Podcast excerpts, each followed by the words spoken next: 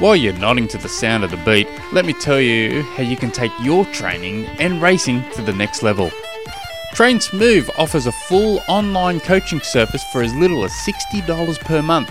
I also offer a membership coaching service for as little as $20 per month, and if it's only swimming you want, well, that's nice and simple. We provide full structured swim sessions every single week for as little as $10 per month. All you have to do is visit trainsmove.com. G'day there, trendsetters. Welcome to episode 350 of the TrainsMove podcast. My name is Tim Egg, and if you have any questions, jump on through to the website, trainsmove.com, or send me through an email, tim@trainsmove.com. It's good to have your company, and today's question comes from Shane, who sends a little ripper in. So don't touch your sets, don't touch your dials, don't you go anywhere. Because Shane writes, is it just me, or is it frustrating that when during a race the person in front starts to slow up and you need to lay down some serious watt bombs to get around him? How much should I increase my power when overtaking? That's a good question. I'm super impressed with this question. There's a few things here to keep in mind. I won't go into, well, you don't want to be burning too many matches, but we all know all that good stuff. So we'll get to the, the nuts and bolts of the question here, where there's a few. It's not only the amount of watts you're laying down. It can be a good technique too. So let's, for instance, you're coming up, you're at race watts, and you're just plowing along, and you're just overtaking people left, right, and centre. Well, clearly you don't need to do anything because you're overtaking. But you're getting into a group. You're getting into a good rhythm, and that person wants to sit up and have a feed and scratch his bum and carry on like a pork chop a little. And so you think, oh, come on! You can either just keep at that continuous pace and just go around him without a worry in the world, or sometimes that gap's just he's just going, a chin hair slower than you, and it's, you got to be careful not to go into the draft zone, and so you do have to make a play. So you can't just right, I'm sitting at 200 watts. I might just increase it to 250 watts or 220 watts and go around, because you don't want to be laying too much watts down. So let's say you've got a cadence of 80 RPM.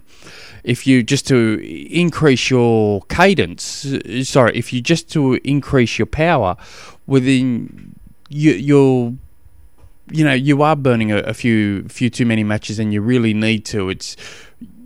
It comes down to the torque on your pedals, like how much torque you're putting through. So there is a particular technique that you should try. You can practice it inside in your indoor trainer, on the roads, and definitely in races. So you want to a good way where you're going to create momentum, and that's what we're trying to do here. We need to create a little bit of momentum to get up to speed, to get around this turd that's slowing up, and off we go again. So what you do, let's say you're traveling at 200 watts, cadence is 80 RPM, nice, even, easy numbers. You just want to increase your cadence slightly, so you're going up to 90 RPM, and with an increase of cadence will be an increase of power, which will then create a whole lot of torque, which will then create momentum, and off you go. You don't need to do that for very long. You're probably only going to be doing that for a few seconds, but that momentum will carry you through. So you may just need to change into an easier gear, quick spin of the cadence increase, off you go. So it's a really good technique to learn, and it's a good way of practicing. It would be on outdoor training. You're going for a training ride, you're looking at hills and stuff, so you just quickly change gear. Now if you're sitting at 90 RPM, you just bring it up to about 100 or so RPM. You do need to be practicing this in training. Some gear changes. You're probably already doing it, most likely, if you're riding outdoors. If you're doing most of your riding indoors, you really do need to add some cadence work into your training. So that's just something to keep in mind. And it's you know, and it goes vice versa then too. So if you're indoors and you're just always sitting at 80 RPM, and then when you get to a race, you're got plans to increase your watts at this on the hill, you might be holding those watts, but your cadence has gone right down to 60 RPM, for instance, and you haven't been practicing that. So you got to always knock around with cadence in training and play around with it as much as possible. Now it's, you know, becomes less relevant if you're racing super flat courses. It becomes less relevant, but that cadence, switching the cadence up, slightly easier gear, faster cadence, a little bit increasing power, creates torque to the pedals, creates extra watts. You have got momentum, and that gets you around that little turd in front.